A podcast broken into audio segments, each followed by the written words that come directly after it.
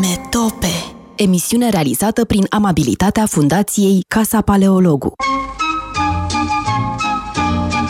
Bună ziua! Bine v-am regăsit la emisiunea Metope, așa cum am anunțat încă de azi dimineață. Astăzi îl avem ca invitat pe Andrei Cornea. Nu mai e nevoie de absolut niciun fel de prezentare pentru Andrei Cornea. Am avea nenumărate subiecte de discutat cu dânsul, însă noi am ales să vorbim astăzi despre o apariție editorială extrem de importantă.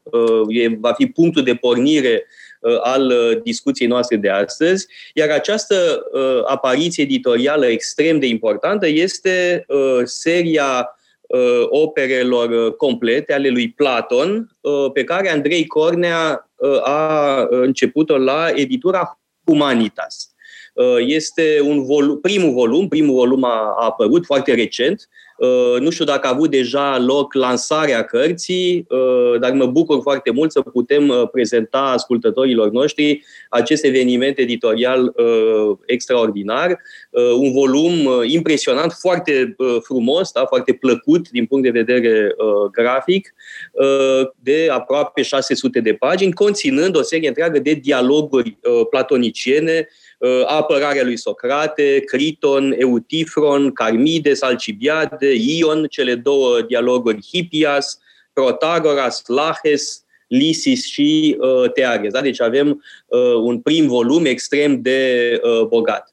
Uh, mulțumesc foarte mult, domnule Cornea, că ați acceptat invitația noastră și uh, un, o, între, o să vă pun o întrebare uh, în fond prostească, dar mă interesează răspunsul dumneavoastră, nu întrebarea prostească, și anume, de ce o nouă ediție Platon? De ce o nouă traducere? Sper că răspunsul să nu fie la fel de prostesc. Ăsta e avantajul cu întrebările prostești, că provoacă răspunsuri inteligente. Da, bun. Explic cumva în introducerea pe care o fac. Au trecut mulți ani de când a început, cel puțin de când a început, dar chiar și de când s-a sfârșit ultimul volum din vechea ediție, aceea apărută la editura științifică și, științifică și enciclopedică, și care a fost îngrijită de Petru Creția și Constantin Noica. A trecut foarte mult timp, peste patruzeci de ani, aproape cincizeci de ani la primul volum. Or, asta e deja o o cifră rotundă care obligă într-o cultură să se reia anumite vechi proiecte.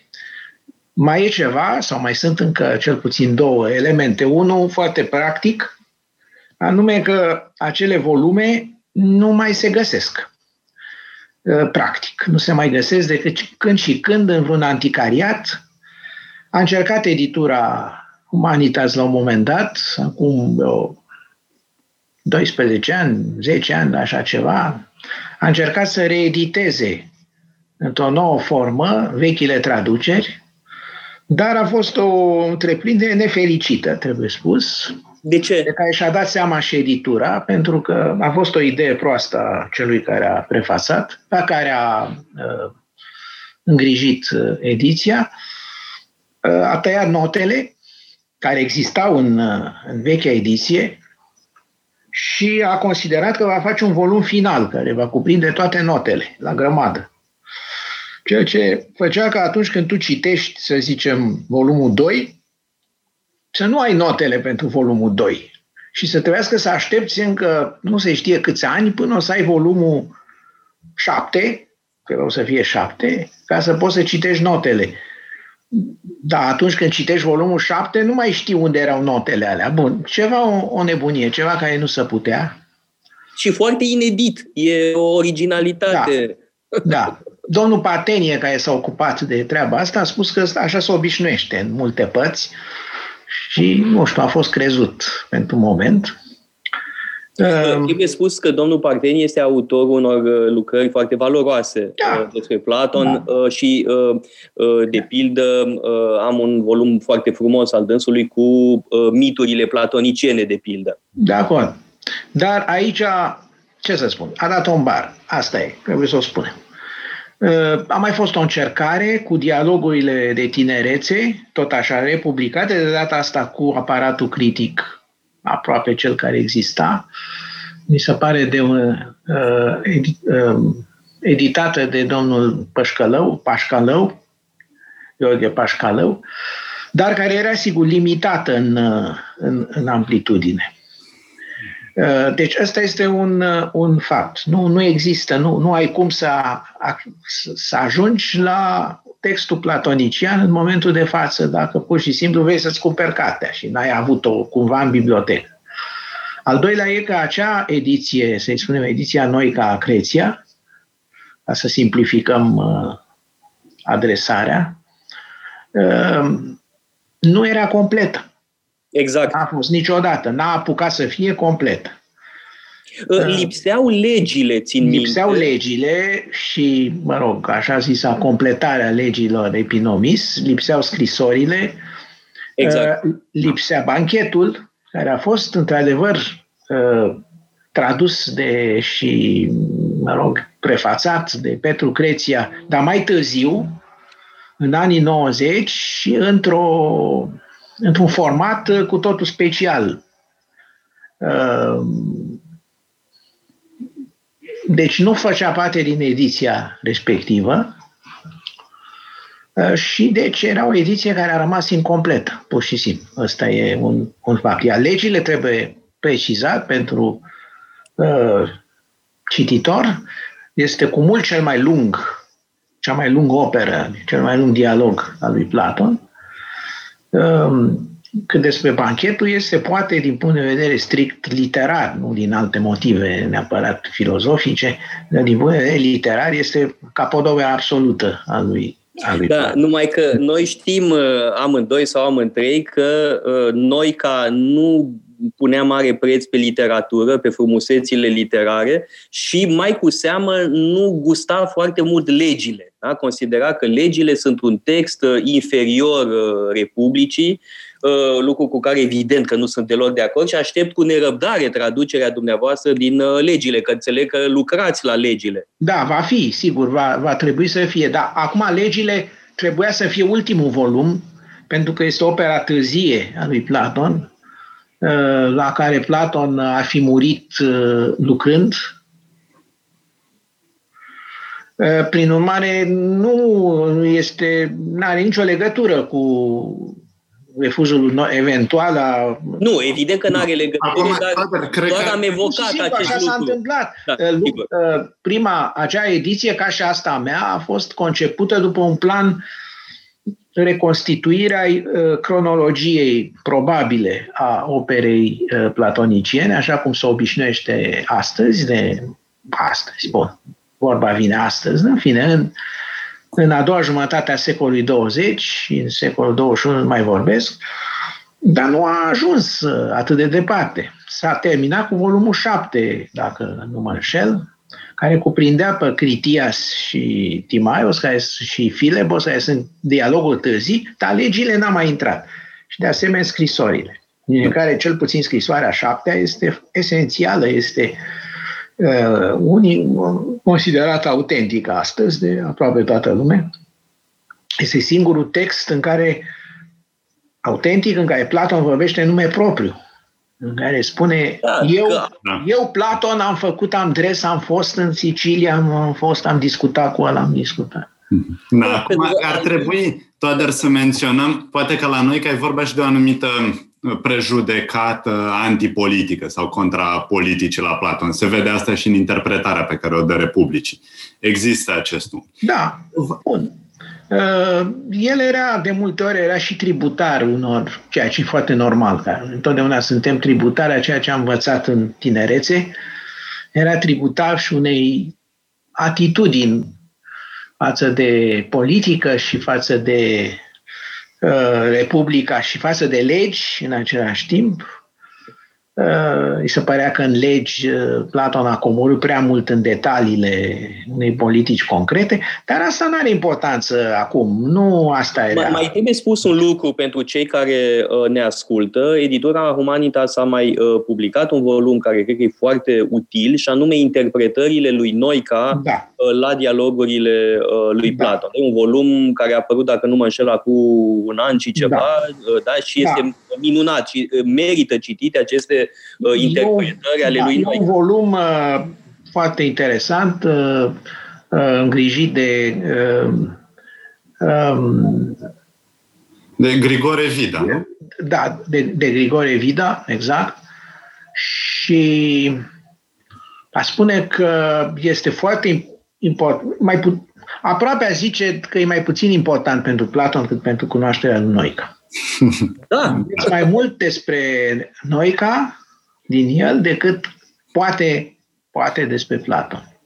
Da, una, asta e o chestiune. Da, aș vrea să, aș vrea să uh, ridic următoarea întrebare, și anume, cum îmbătrânește o traducere? Pentru că, așa cum ați spus, uh, domnule Cornea, ultimele traduceri bune, acum mai zicem patruzeci de ani, poate mai recent. Știți cum îmbătrânește? Îmbătrânește, într-o, mai ales într-o limbă uh, cum e româna de azi.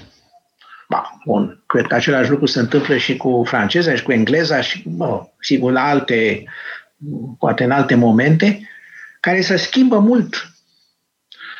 Limba română s-a schimbat mult în ultimele decenii, sigur, după nouăzeci în special. A suferit un proces, nu, sigur, nu de schimbare în structurile fundamentale, dar vocabularul, felul cum se lungesc frazele sau nu sunt atât de lungi, mă rog, s-a schimbat. Asta nu mai vorbesc de faptul că există traduceri uh, și la Platon, mai, chiar mai vechi, făcute de uh, Papacostea, de Bezdechii, bon, între cele două războaie, uh, care sunt și mai defazate, să spunem. Da, am aici chiar, și în această, chiar și în această traducere, Noica Creția, în mod variat, pentru că lucrurile nu sunt uniforme, n-aveau cum, simți uneori că parcă nu se mai, nu se mai vorbește așa, sau parcă, în general, există o tendință la autorii români, la traducătorii români care traduc texte clasice, și spun texte clasice, nu mă refer numai la clasicii greci sau romani, pot fi și texte din Renaștere sau din, da, din secolul șaptesprezece, da, texte ale unor astfel de autori, tendințe de a arhaiza cumva limba română. Da, uite, un exemplu. O limbă mai neaușă și mai arhaizantă. Da. Ideea că dacă e așa, să-ți conote ideea de vechi, că, să zic, că sunt lucruri vechi. Așa s-a întâmplat, de pildă, cu noua ediție Monteni de la Humanitas, care preia aceeași, aceeași, același partiprii arhaizant din ediția din anii șaizeci. Practic este la fel ca ediția din șaizeci, aceeași abordare inutil arhaizantă, și unor nu înțelegi ce vrea să spună Monteni. Ori tocmai asta mi se pare extrem de important, nu o actualizare în sensul da. de a băga mișto sau nașpa mm. sau alte expresii de genul ăsta, ci o anumită împrospătare. Da. Și se mai întâmplă încă ceva, o anumită pudibonderie în unele traduceri, și aș vrea să evocăm de-al minte și traducerea pe care ați făcut-o după Aristofan. Pentru că atunci când traduci Aristofan, să fii pudibond este dezastros, da. e complet castrator, nu mai înțelegi. Chiar că nu o să spuneți că am fost. Nu! Tocmai asta vreau să facem, să vorbim des- și despre Bun, aici sunt Aristofan, că este o imensă provocare. Aici țin, lucrurile țin de... M- Bun. Situația de atunci, nu mai vorbesc de situația din România, în care lucrurile nu se puteau spune, anumite lucruri nu, nu aveau voie să existe aproape, dar chiar și pe plan uh, internațional uh, au existat multă vreme rezerve. Uh, de, de Aristofan mai vorbesc, bine, acolo este uh, comic și lucrurile sunt spuse foarte direct. Uh, Și sunt foarte multe cuvinte, de-alea, cuvinte care uh, să pun puncte-puncte la noi, să pune prima literă, ultima și încă două, trei puncte. acolo sunt cuvintele și sunt chiar mai multe pentru același organ, pentru că limba greacă era o limbă bogată. Bun, la Platon nu e așa. Totuși, și aici sunt niște probleme, pentru că relațiile homosexuale, de exemplu, care existau între Socrate și alții și tinerii pe care îi curta Socrate, gen Hamides, Lisis, pe urmă, mă rog, relația cu Alcibiade, erau niște relații care aveau... erau homosexuale, ce să mai spunem, în, în toată puterea lor. De-al minter, deși nu prea se spune chestia asta, văd, de, nici până astăzi în unele text, în textele uh, care fac biografia lui Platon, Platon însuși, cu siguranță era homosexual. Da, uh, da ok. Nu, dar, a, nu a fost căsătorit, spre deosebire dar, de alții. Dar ce faceți sau... cu pasajele din legile pe această temă? Ei, existau niște rețineri. În, în legi se pune chestiunea utilității până la urmă pentru cetate a unei atitudini. De altfel, homosexualitatea la greci era destul de diferită de ceea ce se întâmplă astăzi. Ei, de exemplu, trebuie știut că ei, de exemplu, acceptau, cel puțin la Atena, și aici erau lucruri variate în funcție de cetate. Cel puțin la Atena se accepta ceea ce noi numim pederastie, adică ca un bărbat matur să aibă o relație care putea să fie mai... să meargă mai departe sau mai puțin departe sub raport sexual cu un tânăr, cu un tânăr imberb, deci un adolescent. Și această relație se baza pe... O, o comunicare, adultul îl învăța pe tânăr o mulțime de lucruri, îi făcea cultura. Mă rog, în diverse domenii, neapărat filozofii, putea să fie în echitație sau în, în vânătoare sau în orice altceva, dar în orice caz erau într-un fel tutorele lui și în schimbul acestei, tut, mă rog, acestei, acestor lecții, ca să zicem așa, primea niște gratificații sexuale. Trebuie spus asta.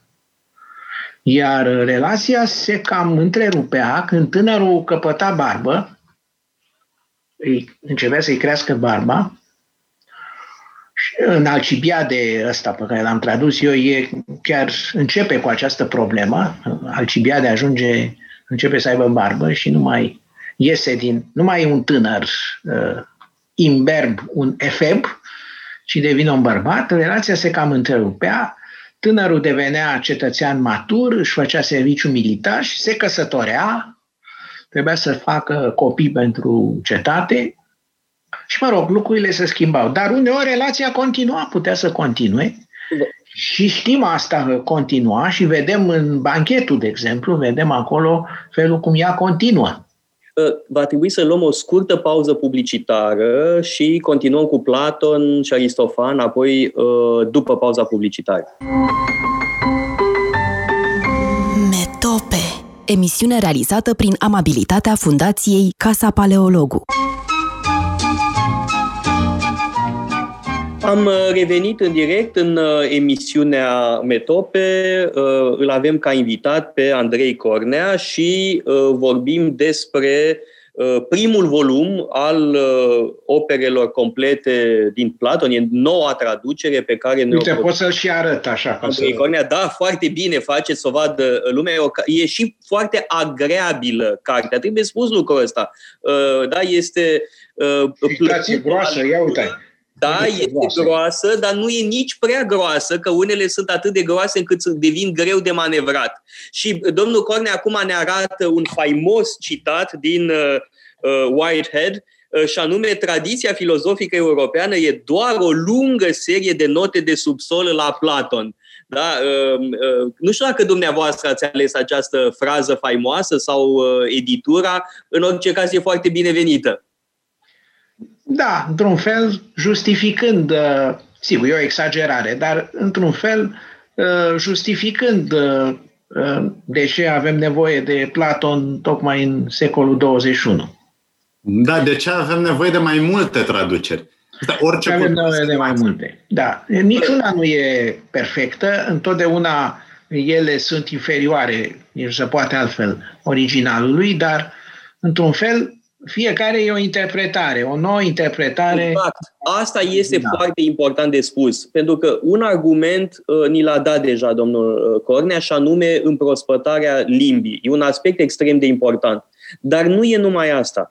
O traducere este o interpretare, iar atunci când vorbim de texte de importanță, asta e bine să existe mai multe interpretări. Da. Uitați, vă dau un exemplu, ca să dau un exemplu cititorului. Toată lumea, mă rog, toată lumea, da, lumea care se ocupă, se interesează de Platon știe că Platon e autorul celebrei Teoria ideilor sau a formelor. Mă rog, eu am optat, ca și alții, pentru formă în loc de idee. Dar nu asta e important. Problema e că cuvântul formă, în greacă eidos, apare de foarte multe ori în Platon, uneori în contexte foarte diferite, însemnând foarte multe lucruri, însemnând și aspect, însemnând și specie. Bun. Întrebarea este cum îl traduci. Îl traduci în fiecare situație diferit, așa cum ți se pare că e mai plauzibil, sau îl traduci cu același, în măsura posibilului, cu același cuvânt, să zicem cuvântul formă. E o opțiune esențială și e cu atât mai importantă cu cât există dialogul de tinerețe, unele traduse prezente și în volumul ăsta, în care cuvântul eidos începe să aibă ceva care amintește de teoria formelor transcendente, dar nu e neapărat. Ei bine, în aceste situații, unii traducători pun formă cu F minusculă. Iar când se ajunge mai târziu în alte dialoguri la formă idee transcendentă, cu sensul plin al platonismului, pun formă cu majusculă. Ceea ce nu există, bineînțeles, în textul grec, pentru că nu există asta. E, de, e deja o opțiune privitoare la cariera lui Platon și la felul cum s-a dezvoltat ea. Platon a avut de la început teoria asupra formelor și a prezentat-o doar pe, pe bucăți, începând cu părțile cele mai accesibile și mergând cu părțile cele mai complicate, sau pur și simplu a început prin a nu avea, a înțelege prin formă ceva banal și a dezvoltat teoria pe parcurs. Sunt două opțiuni um, categorii diferite, opțiuni hermeneutice diferite, două paradigme de interpretare. Da, și e ceva extrem de important. E o noțiune. Deci, de... deci trebuie să decizi cum faci. Scrii, scrii peste tot cu minusculă sau uneori scrii cu majusculă sau eventual și folosești alt cuvânt. Sau variezi cuvintele. Sau variezi cuvântul, pui altceva. Bun. Poate că problema este accentuată și de faptul că în dialogurile platonice nu apare o, un tratament definitiv al teoriei formelor. Tratamentul este împărțit în diferite... Bineînțeles. Deci, a Asta, bineînțeles, problematizează apariția unei teorii complete la Platon, unei teorii dezvoltate. Mai degrabă avem o critică uh, completă în Parmenide. Tocmai. Parmenide. Tocmai. În general, uh, există o veche uh, observație, pare să că încă din antichitate, dar care a devenit uh, evidentă la sfârșitul secolului, pentru unii, pentru unii, la sfârșitul secolului optsprezece și În, în secolul nouăsprezece, pentru unii, Platon nu are sau nu e posibil să-i se găsească un sistem în sensul german al cuvântului, adică să fie o, o filozofie sistematică în care fiecare bucățică să facă parte clar dintr-un întreg și necontradictoriu. Leibniz deja se plângea de asta. Goethe se plângea de asta. Și iată că au venit în epoca noastră, cumva, în, sigur, de mai multe decenii, un grup de cercetători care au zis, nu, Platon are un sistem. Doar că sistemul respectiv nu se găsește în dialoguri. Se găsește în învățăturile orale, în așa numitele agrafa dogmata. Ei au pornit de la spusele lui Aristotel, de la spusele unor comentatori, în fine, și au reconstituit această ipotetică învățătură orală. Pe alții lucrul ăsta i-a scos din minți când au auzit povestea asta și vreau să vă spun că dacă vrei să publici într-o revistă care este, mă rog, mai mult sau mai puțin condusă de niște oameni care nu cred în doctrina orală și trimiți la bibliografie anumite nume, nu-ți primește articolul, îți cere să scoți, să tai referința respectivă. Adică urile dintre cele două grupuri sunt imense. Sigur. Aș vrea să ridic o altă problemă extrem de importantă, și anume, dintre dialogurile apărute în acest prim volum, unele sunt contestate. Și aș vrea să evocăm chestiunea asta. Da? Am, am discutat puțin înainte de emisiune, bun, și am văzut că suntem... mă gândim în aceeași direcție, de pildă Alcibiade. Da? Alcibiade este un dialog foarte important, un dialog superb, care juca un rol extrem de important în uh, tradiția platoniciană da. Ulterioară. Era dialogul da. Cu care se începea. Neoplatonism uh, era foarte Exact, important. În mod special în neoplatonism. Da? Și, în plus, uh, e vorba despre un mare uh, om politic. Uh, trebuie spus lucrurile astea. Personajele lui Platon sunt personalități importante ale vieții publice din Grecia și în special din Atena. E ca și cum ați scrie dumneavoastră sau eu un dialog cu Noica, stând de vorbă cu, nu știu, cu Nicușor Ceaușescu, să zicem. Îmi trece acum prin cap, pentru că Nicușor Ceaușescu era prim secretar la partid la, la Sibiu, adică cum ar veni... Oroare, evident oroare. Și sigur că uh, Nicușor Ceaușescu nu poate fi comparat cu Alcibiade sub nicio formă. Dar uh, dau exemplul ăsta pentru că e vorba de uh, figuri politice pe care le cunoștea toată lumea. Și Nicias, și Alcibiade, și Laches, fără a mai vorbi de Critias. Uh, Critias care e un uh, abominabil totuși. Da? No, hai uh, să găsim un uh, exemplu mai bun, ca și cum Churchill ar sta de vorbă cu Bertrand Russell.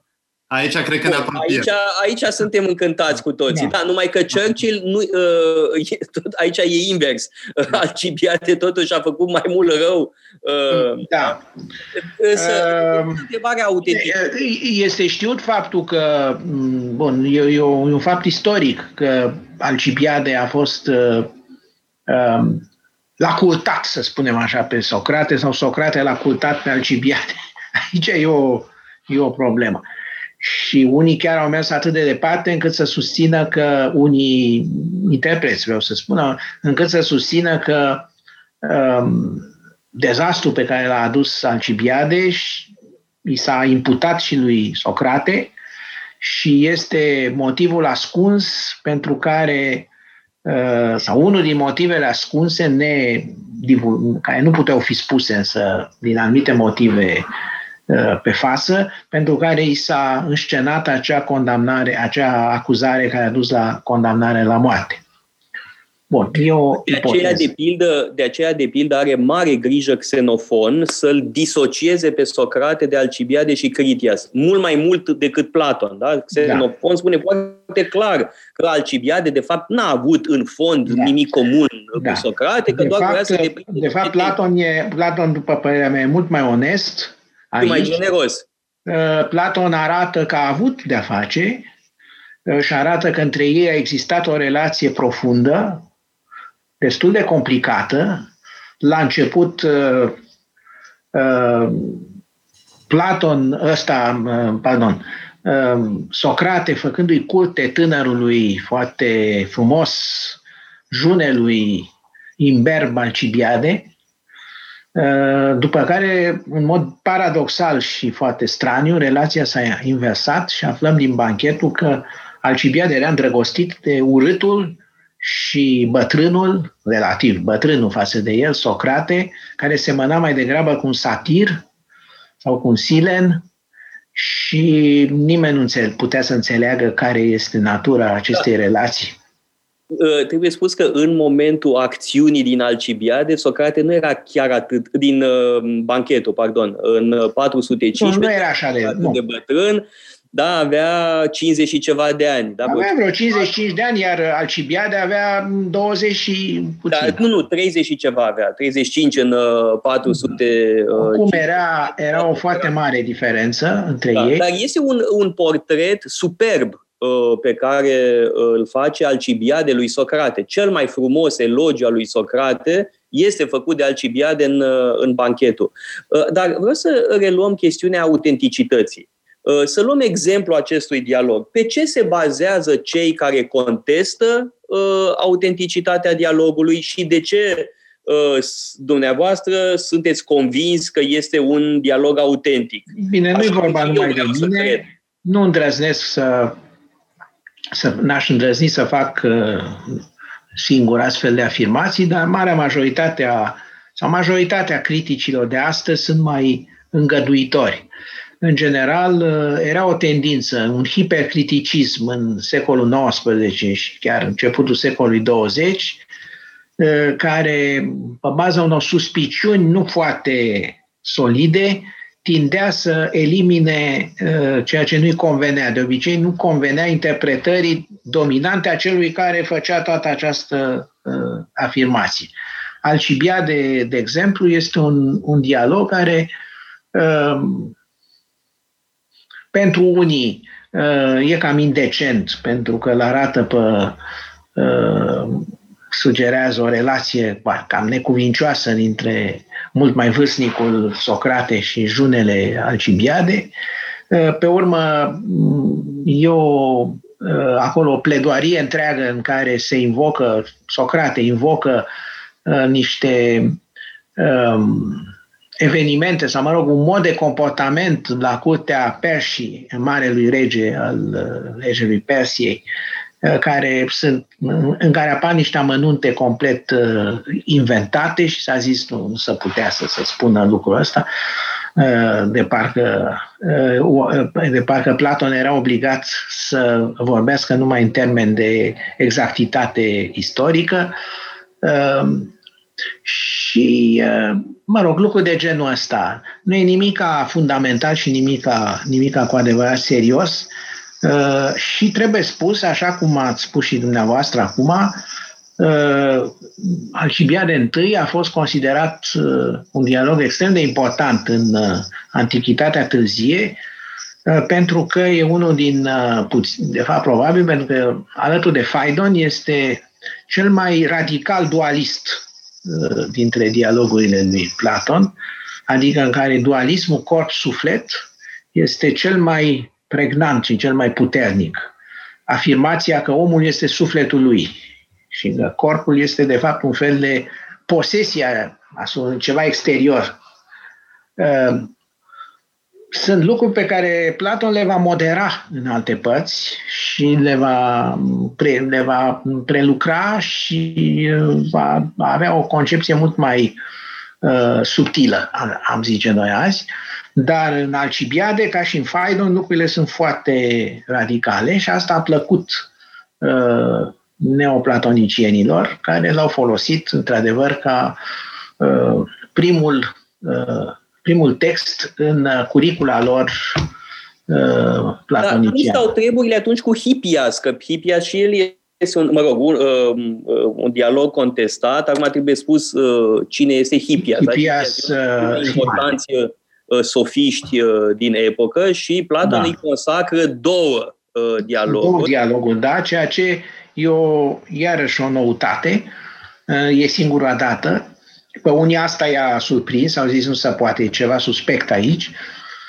Culmea e că a fost contestat Hippias I și nu Hippias doi, Hippias Minor. Hippias Minor n-a putut fi contestat pentru că e o referință directă la el în, în Aristotel, în Metafizica. Și principiul ăsta a fost. Dacă Aristotel spune ceva în mod explicit, e autentic, nu mai putem face nimic. Aici nu mai putem, nu mai putem discuta. Hippias Maior însă a fost contestat pe motiv că Socrate își bate joc prea din calea afară de retorul sau de sofistul Hippias, îl ironizează și aparent Hippias nu pare să-și dea seama, să înțeleagă ironiile și prea îl face prostănac, cum ar veni. Dar, pe de altă parte, chiar și ăștia care, îl, care fac asta recunosc că e un dialog maestru din punct de vedere literar, că toată schema așa de subtilă și de frumoasă, introducerea anonimului, unui personaj anonim care, pe care îl are Socrate în curtea lui, ca să spunem așa, și care tot îl, îl sâcâie, tot îl interoghează, nu-l lasă în pace, și faptul că în dialogul Socrate-Hippias se transferă într-un fel de dialog între anonim și Socrate, care își transmit, transmit fiecare niște obiecții. De, deci toată această schemă care e unică la Platon, e, e imposibil să crezi că cineva, vreun, a existat vreun, știu, puțin mai târziu, în secolul doi, în secolul I, a fi existat un tip atât de genial ca să compună o astfel de poveste și nu s-a fi știut de el și n-ar fi. E, e complet tras de... tras de uh, exagerată toată această idee. Acest hipercriticism. Da, este criticism. Însă uh, putem să fim liniștiți la urma urmelor. Uh, pentru cititorul de astăzi, un mic dubiu, dacă rămâne un foarte mic dubiu de acest tip, nu e neapărat uh, rău, nu, nu, nu e ceva teribil. Există atâtea contradicții în dialogurile cele mai autentice ale lui Platon, încât e destul de reflectat la această problemă. Spre pildă, sunt locuri în care Platon spune că sufletul este, vorbește despre suflet ca despre o, o, o, o entitate unitară și bloc opusă corpului, și alte locuri, în Republica, de exemplu, sau în Phaedos, în care sufletul are o structură tripartită uh, și uh, marele conflict nu se poate între suflet și corp, ci se poate între diverse părți ale sufletului. În fine, există...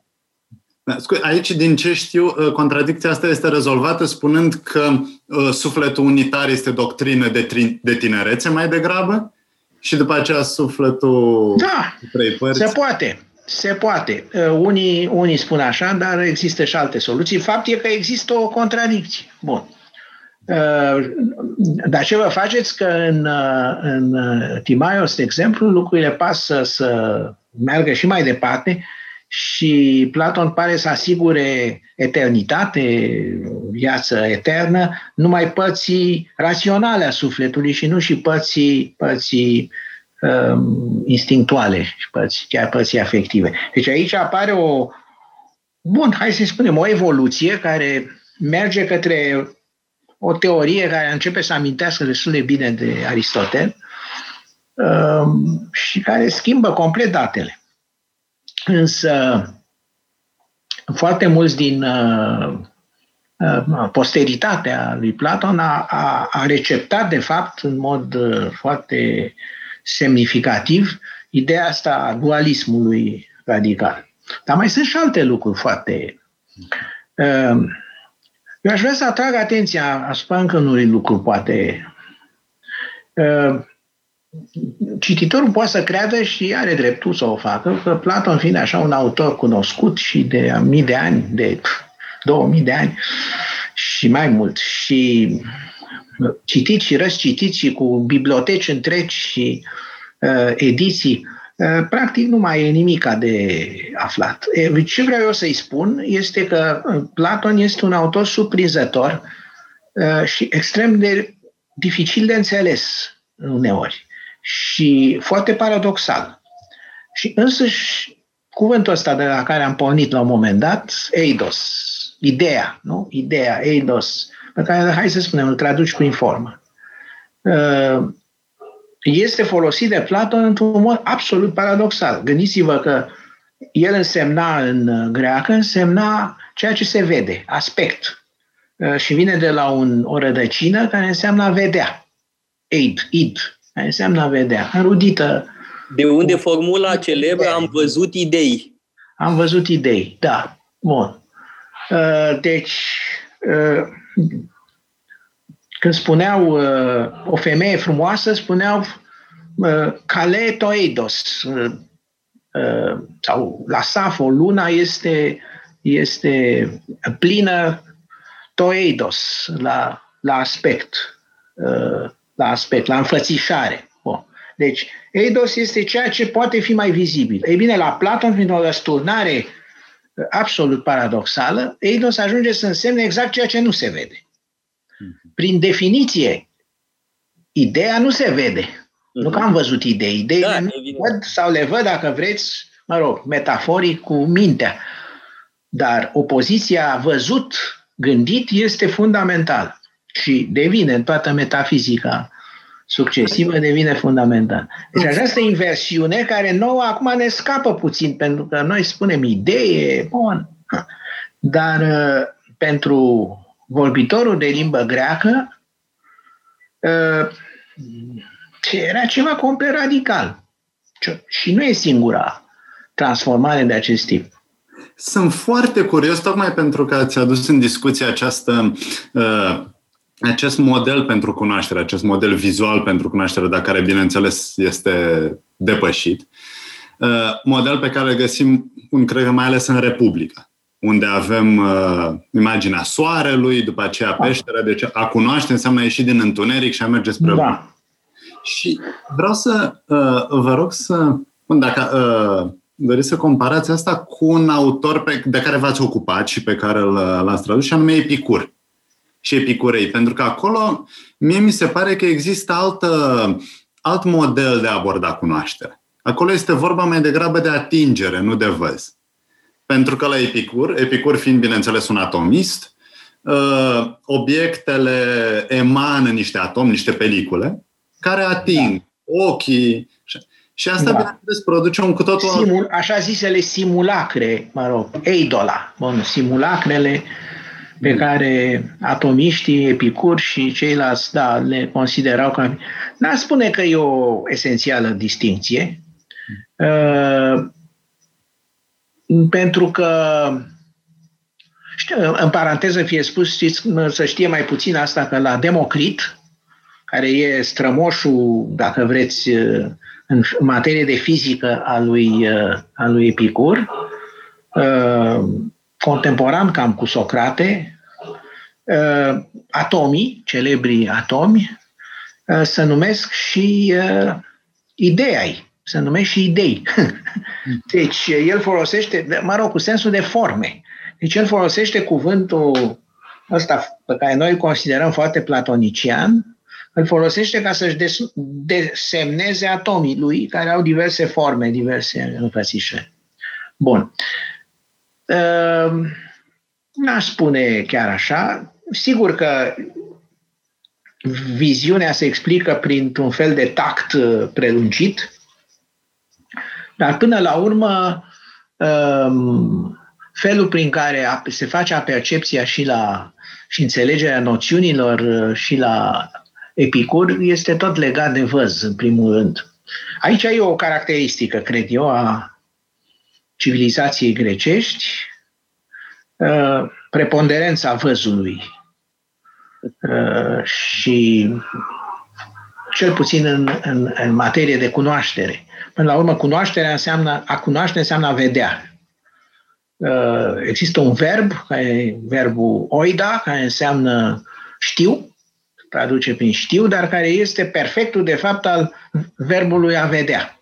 E perfectul lui eido, de unde vine uh, eido sau ideea. Deci știu pentru că am văzut. Uh, bun, ăsta este un fapt de limbă, dar el este semnificativ, pentru că arată că înțelegerea lumii este, în primul rând, o chestiune de, de văz.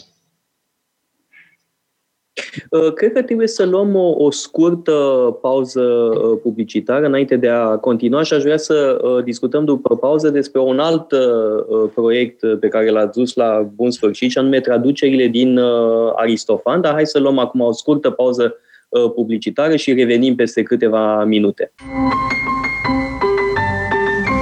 Metope, emisiune realizată prin amabilitatea Fundației Casa Paleologu. Am revenit în direct în emisiunea Metope. L-avem ca invitat pe Andrei Cornea. Am vorbit până acum despre noua sa traducere din operele lui Platon. A apărut primul volum la editura Humanitas, un volum impresionant. Am discutat despre traducerea cuvântului eidos în grecește, da? Care poate însemna mai multe lucruri.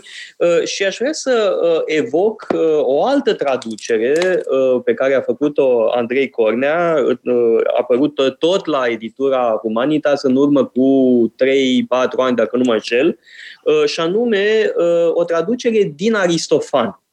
Uh, și sunt uh, bine că ne arată, da, uh, domnul Cornea, e o traducere a trei uh, comedii uh, de ale lui Aristofan.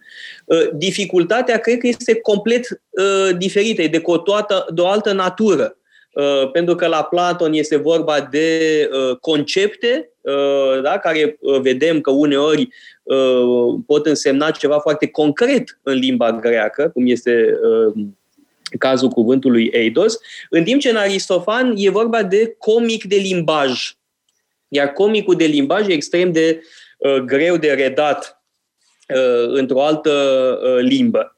Uh, aș vrea să ne vorbiți despre această experiență de traducere uh, din uh, Aristofan. De pildă, mie mi s-a părut extraordinar de ingenios modul în care uh, ați redat uh, vorbirea spartană în Lisistrata, da? Recurgând la ardelenisme. Da? Și spuneți-ne da. puțin. Cu, e vorba, mi, mi se pare foarte ingenios. Da? Și mai e ceva, Aristofan, ori îl traduci motamo, fidel, așa, ori încerci să redai comicul. Și asta cred că ați încercat. Da. Și reușit. Cam asta am încercat, într-adevăr, adică a trebuit să mă... Lisistrata a mai fost tradusă, dar uh, am încercat să mă depărtesc de uh, exactitatea, hai să spunem, filologică, în acest caz, sigur, ne, ne, ne, ne, tra, ne spunând altceva, dar uh, să încerc să evoc, într-adevăr, într-un anume fel comicul și asta am făcut-o și prin astfel de... metode, să zicem așa. Bun, trebuie spus că poate cititorul nu înțelege suficient. Limba greacă era bogată și în dialecte. Spartanii, lacedemonienii vorbeau un dialect destul de diferit de dialectul vorbit la Atena. Și nu erau singurele diferite, erau și alte dialecte. Să înțelegeau între ei, să înțelegeau între ei, erau conștienți de unitatea până la urmă a, a limbii și a culturii, dar erau niște diferențe. Și vedeau unii de alții. Da. Și există și literatură corespunzătoare acestor, unor, unora dintre aceste diferențe dialectale. Iar în alte cazuri avem inscripții care ne arată suficient de bine, bun, aceste deosebiri. Or, Aristofan, la un moment dat, când vin niște soli spartani la Atena să discute ce să facă cu femeile, pentru că în Lisistrata femeile fac greva sexului și bărbații sunt într-o erecție continuă. Asta e toată, toată povestea. Deci nu e numai un comic de limbaj, zicem așa, e și alt, un alt tip de comic pe care să, nu știu care regizor în modern îl poate, îl poate pune în scenă. Da, vă povestesc o întâmplare din urmă cu câțiva ani. M-am dus împreună cu Ioana să vedem Lisistrata la Teatrul Național. Era o trupă din Grecia și am avut, nu știu cum, o invitație și... Dar uite, un... eu am ratat asta, știu că a fost da. la un... A fost bună, fără să fie extraordinară, era o bună punere în scenă. Erau însă destul de mulți în sală care habar n-aveau la ce veniseră, în mod evident. uh, și uh, uh, vedeam cum plecau doamne, în mod special, mai în vârstă, erau indignate. de ce vedeau pe scenă și comentau, asta e pornografie, asta e pornografie. Trebuie spus ceva, că nu era cea mai pornografică punere în scenă a lui Aristofan. Putea și mai rău, da. Era relativ decent, da? Și mi se pare totuși extraordinar de amuzant, știi? Să te duci la Aristofan și să te plângi că este obscen cumva, da? E... Da, îi trebuie spus că aici, într-un anume fel, obscenitatea era altfel decât în, la ei, decât a fost după aceea. Oamenii ăștia erau înainte de creștinism, ba zice chiar înainte de neoplatonism și de tendința asta dualistă despre care am vorbit mai înainte, de a considera că corpul e păcătos și că tot ce ține prea mult de corp este de respins, de refuzat. Nu considerau că corpul este sănătos și că nevoile lui sunt absolut naturale, sunt firești, și din potrivă că problemele sunt cu capul. Că exist, nu, e, e piesa celebră a lui Aristofan, Norii, nu? În care e ironizat Socrate. Mă rog, un Socrate care poate că nu seamănă cu un Socrate mai de tinerețe, așa, nu seamănă cu Socrate, e puțin rău, rău, răutăcioasă satira, dar așa e comedia, așa era comedia, era o, o satiră. Uh, și acolo se vede ce poate să facă, ce dezastre poate să facă un, uh, un sofist, un, uh, un gânditor care stă într-un, într-un fel de, un fel de nacelă suspendată de nori care se cheamă gânditoriu. Uh, dar pentru comedia antică și în general pentru antici, uh, asta nu era. Obscenitatea făcea parte din, uh, din uh, legea comicului. Trebuia să fie ceva legat de sex, bineînțeles, de ex, funcțiile excretorii, eventual, și lucruri de genul ăsta. Nu se puteau evita și felul în care le pune Aristofan și le face și le uh, arată geniul lui. Pentru că a fost într-adevăr... Nu credeți că Aristofan, nu credeți că Aristofan e un, un autor extraordinar de actual, care arată uh, toate racilele corupției, ale demagogiei, ale vorbitului degeaba. Adică mi se pare un autor etern valabil. E da, mereu... pentru că era o comedie, comedia veche, așa numită comedie veche, era o comedie politică. Scopul ei esențial era acela de a-și bate joc de personaje politice importante, cum era Cleon la Atena. Bun, un demagog post-periclean bine cunoscut, da, sigur, erau mulți. Sau de, a, de a-și bate joc de anumite situații, cum era războiul peloponeziac. Făcea parte din tacâm, nu știu cum să spun, din meniu, asta era, avea o funcție expiatorie cumva și... Uh, Ce interesant este că Aristofan nu râdea doar de uh, politicieni, ci chiar de popor. Spunea poporului, sunteți proști. Uh, și poporul atenian era atât de inteligent încât să nu-l condamne la moarte. Asta mi se pare extraordinar. Da, apare chiar uh, demosul, apare poporul în uh, da, Cavalerii. Da, care e cam prostănac, așa un... Da, da, e un fel de bătrânel care are da. dureri de reumatism, nu aude prea bine, nu vede prea, nu aude prea bine. Sigur, numai că atunci când critici poporul, demos, așa în general, bun, nu critici pe nimeni în particular, deci nu se va simți nimeni afectat în mod direct. Pe când asta e adevărat. Politic. Dar vreau să spun că el a criticat de multe ori pe Cleon și a avut niște necazuri. Cleon a vrut să-l dea în judecat, au fost niște neplăceri, însă n-au fost foarte mari. Era în orice caz apărat, așa era legea. Era apărat de tradiție, de faptul că asta era comedia. Te duceai la teatru ca să râzi și să te amuzi pe seama unor politicieni, care almiteri erau foarte țanțoși și, și se țineau tari și grozavi și unii erau bogați, cum e și astăzi. Însă totuși, suntem într-o democrație. Asta este un lucru pe care nu trebuie să-l uităm. O, o democrație în anumite privințe mai sănătoasă decât a noastră. mă rog, n-am să, n-am să, n-am să fac acum judecăți, vreau să spun numai că era o democrație în care cel mai umil pantofar, din punct de vedere al cetățeniei, ca cetă, fiind el cetățean atenian, era egal cu Nicias sau cu foarte bogatul Nicias, să spunem, sau cu Cleon sau cu oricare altcineva. Și ca atare avea dreptul să-l interpeleze, să-i, să-i reproșeze lucruri în adunare și chiar să voteze ostracizarea lui dacă se punea. Și nimeni, nimeni, absolut nimeni nu putea să interzică acest lucru. Iar comedia făcea și ea parte din această, din această schemă.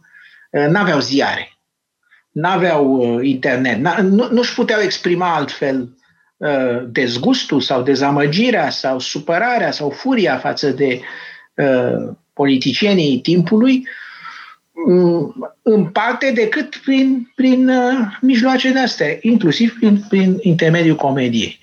Uh, după ce Atena nu mai e liberă, în, în secolul patru deja, când uh, politica se schimbă, dispare comedia politică, interesant, uh, după Aristofan, nu mai avem comedie poetică. Deja ultima uh, comedie a lui Aristofan, pe care am tradus-o și eu, Belșugul, am spus Plutos în greacă, uh, începe să, să prefațeze așa numita comedie medie. Deci o comedie da. de moravuri, mai uh, mult decât o comedie da. politică. Uh, e foarte interesantă alegerea pe care ați făcut-o, pentru că n-ați publicat decât trei e, da. comedii și, bun, Lisistrata este foarte cunoscută, e probabil cea mai jucată și în zilele noastre, Viespile de asemenea, dar Belșugul e mai puțin cunoscut. Da, tocmai uh, de asta cred că nici n-a fost tradusă. Exact. E o piesă o încercare de a o traduce la noi, n-a fost tradusă. E o comedie, e ultima dintre comediile lui Aristofan și care începe să fie o comedie de moravuri. Problema la acolo e o problemă eternă. De ce oamenii, unii oameni răi și păcătoși sunt bogați și au de toate și le merge bine și alții care sunt cinstiți sunt săraci? Nu-i cumva mai bine să fii decinstit ca să fii bogat? Asta e, asta e schema. Și ce să vezi? Că se constată că Belșug, adică Plutos, care e zeul, zeul Belșugului, este orb. Și de asta el distribuie, își distribuie darurile complet la întâmplare, n-are nicio schemă prestabilită. Iar personajul principal se hotărăște să îi redea vederea și în felul ăsta să profite.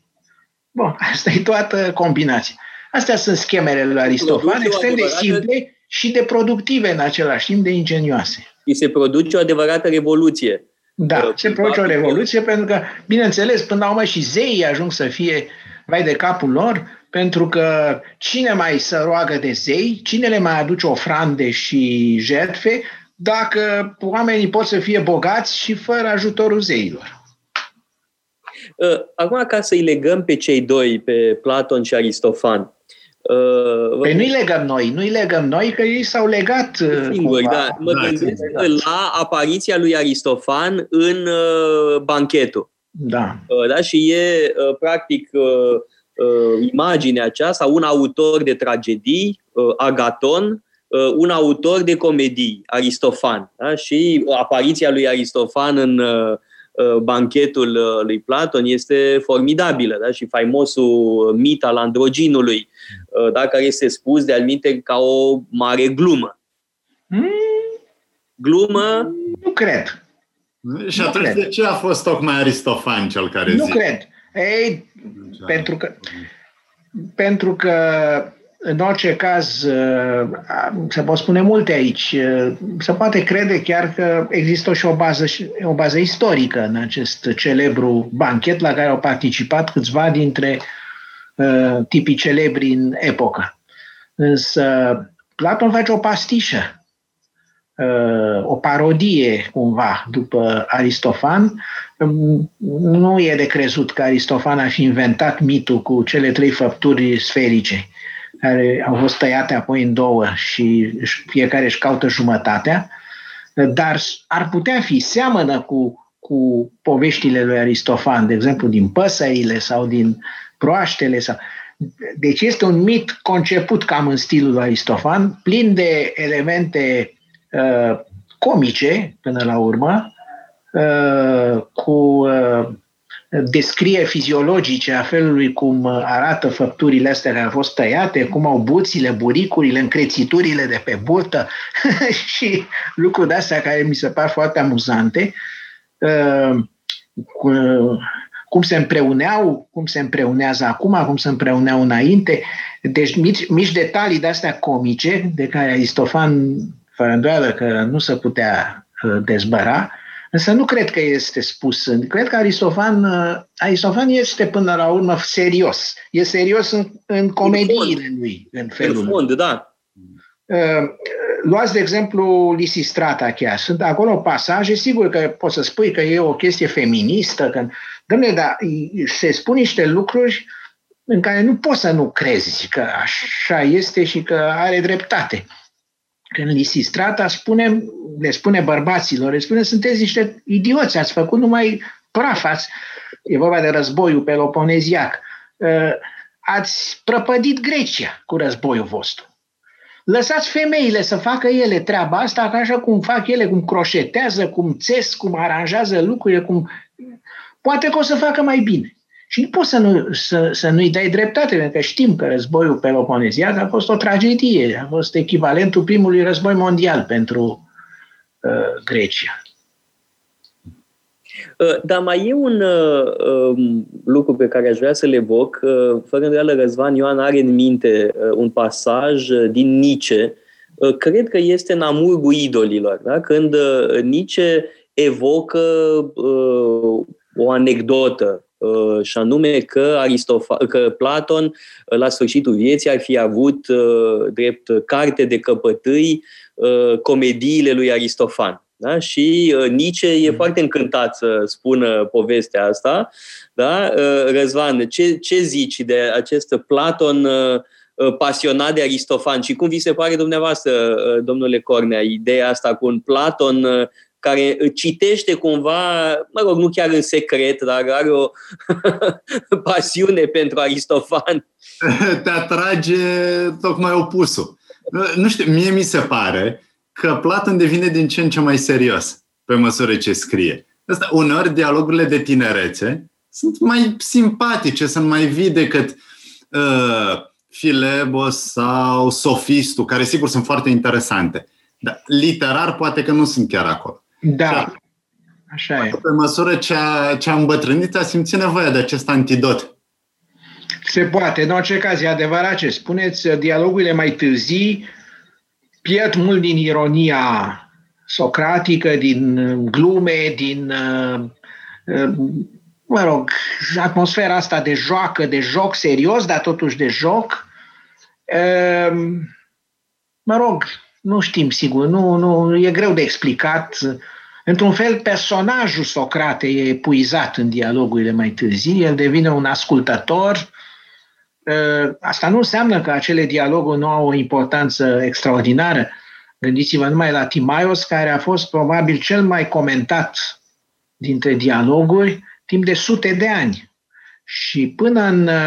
E o discuție întreagă acum între, între istoricii științei moderne, modernității timpurii, în ce măsură a influențat Timaios noua concepție despre lume, ideea unui, unui demiurg, unui Dumnezeu matematician care construiește lumea după un model matematic.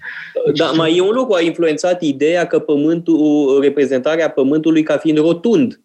Da, ideea Bun, asta mai erau și alții care o spuneau, dar da. lucrul, cel, lucrul cel mai important este ăsta, că e o, e, o, e o construcție în care elementul matematic, mă, o anumită geometrie, așa, este, este uh, esențial, iar lucrul ăsta a inspirat foarte mult, a avut o importanță foarte mare. Însă e un dialog anumite care... E greu de citit astăzi, pentru cititorul modern, din punct de vedere al științei fizicii, e complet uh, anapodat, să spunem așa, e în afară.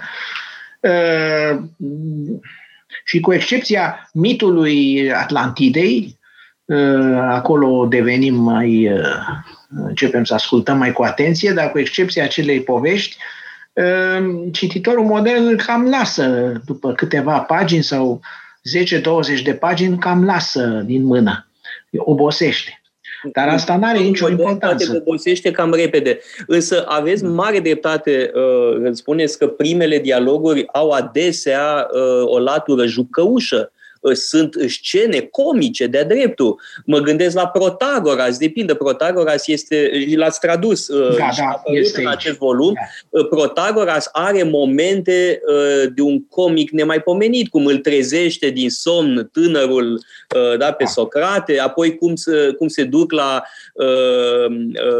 mă rog, casa unde erau adunați toți sofiștii, cum sclavul inițial nu vrea să-i primească, crezând că și ei sunt toți sofiști, după aia cum îi descrie Platon pe toți uh, sofiștii de acolo, Protagoras care se plimbă majestuos de colo-colo, uh, Hippias care tronează în mijlocul uh, discipolilor, Prodicos care are guturai, da? Deci este uh, o încântare, uh, fără a mai vorbi de Hippias, tot așa, care este extrem de amuzant, e haios, are haz. Asta cred că e importantă, da? Platon este un autor, mă rog, nu în integralitatea operelor lui, dar sunt texte de ale lui extrem de amuzante. Da, este și eu vreau să spun aici că ceea ce e important este, sigur, să poate citi și strict sub aspectul ăsta literar. Sau, e bine, chiar pentru un, un om care vrea să intre în, în, în Platon, poate să o înceapă din unghiul ăsta, e, e profitabil. Însă toate lucrurile astea capătă și o semnificație filozofică evident destul de, prof- destul de repede și uneori foarte profundă, încât uh, nu mai știi unde începe jocul, unde se termină, unde începe filozofia și unde se termină literatura și cum se combină cele două. Uh, bun, să pot da nenumărate exemple, uh, dar uh, lucrul este, este, este, este evident. Uh, de exemplu, chiar scena asta pe care ați descris-o cu, uh, la Protagoras, când Socrate și cu tânărul vin și intră în casa bogatului Calias, acolo, de fapt, este o aluzie directă la împărăția de, de sub pământ, la împărăția lui Hades, la împărăția umbrelor. Deci sofiștii ăștia care, pe care i-ați descris, Protagoras, Prodicos, Hippias, sunt comparați cu eroii homerici care sunt sub formă de umbre. Deci ei sunt, și asta după părerea mea trimite imediat la Peștera din Republica, deși ea e scrisă mult mai târziu. Deci locul unde se află sofiștii ăștia este o împărăție a umbrelor, deci ceea ce spun ei nu este adevărul, nu este autentic, este o, o pseudocunoaștere. Și asta este de fapt punctul pe care Socrate vrea, sau mă rog, Platon va voi să-l demonstreze, că învățătura sofiștilor, în pofida aparențelor, este o pseudocunoaștere. E bine, asta e aluzia pe care o face acolo și... Uh, Era să găsești un autor în care elementul pur filozofic, conceptual și, și elementul artistic să fie atât de strâns legate, încât uneori chiar nu le poți despărți. Da, și la Protagoras chiar mai există un strat, se complică lucrurile, pentru că la un moment dat când discută Socrate cu Protagoras, nu e clar totuși cine câștigă acolo, cine are mai degrabă dreptate. E da, pentru că la sfârșit se inversează. Exact.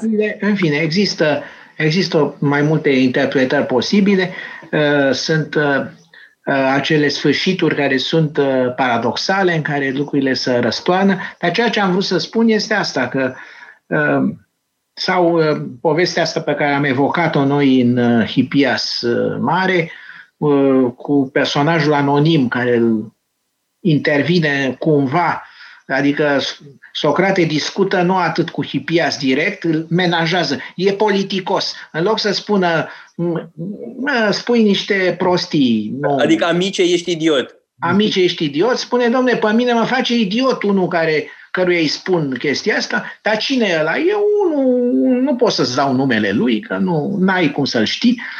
Și Dar uite ce obiectează el și ce să-i spunem, cum să mă apăr. Bun. Deci toată această poveste, care la prima vedere e o, e o simpatică metodă de a menaja. Atenienii se considerau oameni politicoși, erau curtenitori, politețea atică, cum spuneam mai târziu, s-a zis politețea franceză, nu? Politețea atică.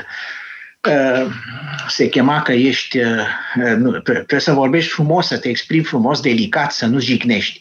Bun, deci se preocupă Socrate să-l menajeze, să-i menajeze susceptibilitățile lui Hipia, sigur, ironizându-l. Dar, pe de altă parte, acest personaj care te sâcâie și care, de fapt, nu e decât un alter ego al tău, este vocea conștiinței. Asta e, și care apare pentru prima dată în mod limpede în, în literatură și care nu te lasă să dormi, căci asta face. Nu, nu te lasă să te mulțumești cu răspunsurile simple, ci te, te sâcăie, te îndeamnă, îți face viața grea și ăsta este chinul lui Socrate, omul care trebuie să asculte de conștiință mai mult decât de alții, de lumea din afară. Mm-hmm. Da, de conștiință, de ceea ce, apropo de Nietzsche, Nietzsche numește conștiința intelectuală. E, sigur, are elementul moral, bineînțeles, dar da. Este vorba de orientarea spre precizie. Nu e o distinție între una și alta, dar e vorba de vocea care îți spune aici, ai dreptate, aici n-ai dreptate. Și atenție, care e distinctă de celebra voce a daimonului, a celui care... Uh, uh, da... Da, mulțumim tare mult uh, pentru această discuție uh, despre Platon și Aristofan. Amintesc că Andrei Cornea uh, a uh, publicat recent la editura Humanitas uh, un prim volum foarte bogat uh, din uh, operele lui Platon, din dialogurile lui Platon și am profitat uh, de ocazie să-l întreb și despre un autor care mie îmi place enorm, da? E unul dintre autorii mei favoriți, Aristofan. Îmi dau seama cât de greu este să traduci Aristofan și o traducere extrem de ingenioasă, trebuie spus, efectiv ingenioasă și care păstrează uh, comicul, da? Ceea ce e extrem de dificil. Uh, mulțumim foarte mult uh, pentru participare. Ar fi enorm de multe alte subiecte pe care uh, am putea să le abordăm împreună. Le păstrăm pentru o altă dată, sper. Uh, Când apar da, volumele douăzeci și trei. Poftim? Când apar următoarele volume. A, asta nu mai vorbim. Următoarele volume, dar sunt și, de pildă, aș vrea tare mult să apucăm să vorbim odată despre romanul pe care l-ați scris în legătură cu închiderea Academiei din Atena în secolul șase, în vremea lui Justinian. Dar păstrăm asta Bun. pentru o altă dată. Data viitoare. Mulțumesc și eu foarte Neapărat. mult. Vă mulțumim foarte mult și...